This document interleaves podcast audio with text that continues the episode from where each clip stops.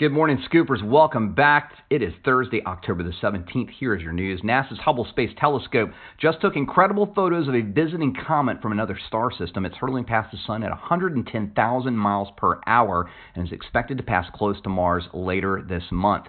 Bloomberg reports, citing anonymous sources, the $26.5 billion deal between Sprint and T Mobile will face a multi state lawsuit. LinkedIn is reporting that the UAW announced a provisional deal with GM to end the longest walkout by U.S. auto workers since 1970. The month long strike could end as soon as today.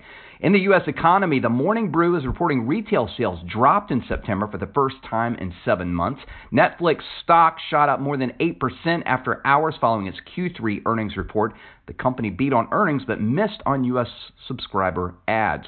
Looking for a job in technology or in San Francisco? Launch the My Career Fit skill here on Alexa. Recurly delivers agile enterprise class subscription management to thousands of businesses worldwide. Just say, Tell me about Recurly or tell me about jobs in San Francisco. Have a fantastic day. We'll see you tomorrow.